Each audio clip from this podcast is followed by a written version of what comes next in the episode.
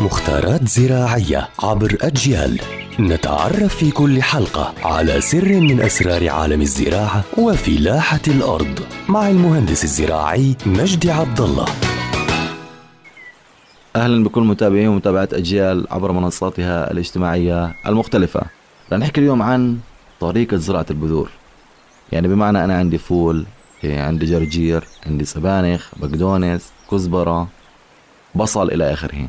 فنتفق أن زراعة البذور مثل الفول تزرع بمقدار ضعف حجمها بالتربة. يعني ممنوع أنا أحط بذرة الفول بمقدار 20 سم ولا 30 سم بالتربة. توضع في التربة بمقدار بوصة بمقدار ضعف حجمها فقط. أما بالنسبة للبذور الصغيرة بذور البقدونس بذور الجرجير بذور السبانخ فتوضع في التربة على وجه التربة وينثر فوقها تراب بطبقة رقيقة. يعني كمان ممنوع أحط بذور الجرجير أو السبانخ لأنه بذورها صغيرة جدا. بعمق كبير لأنه ما راح تنمو عندي. فهي هي موضوع طريقة زراعة البذور سواء كانت الصيفية أو الشتوية. يعطيكم العافية.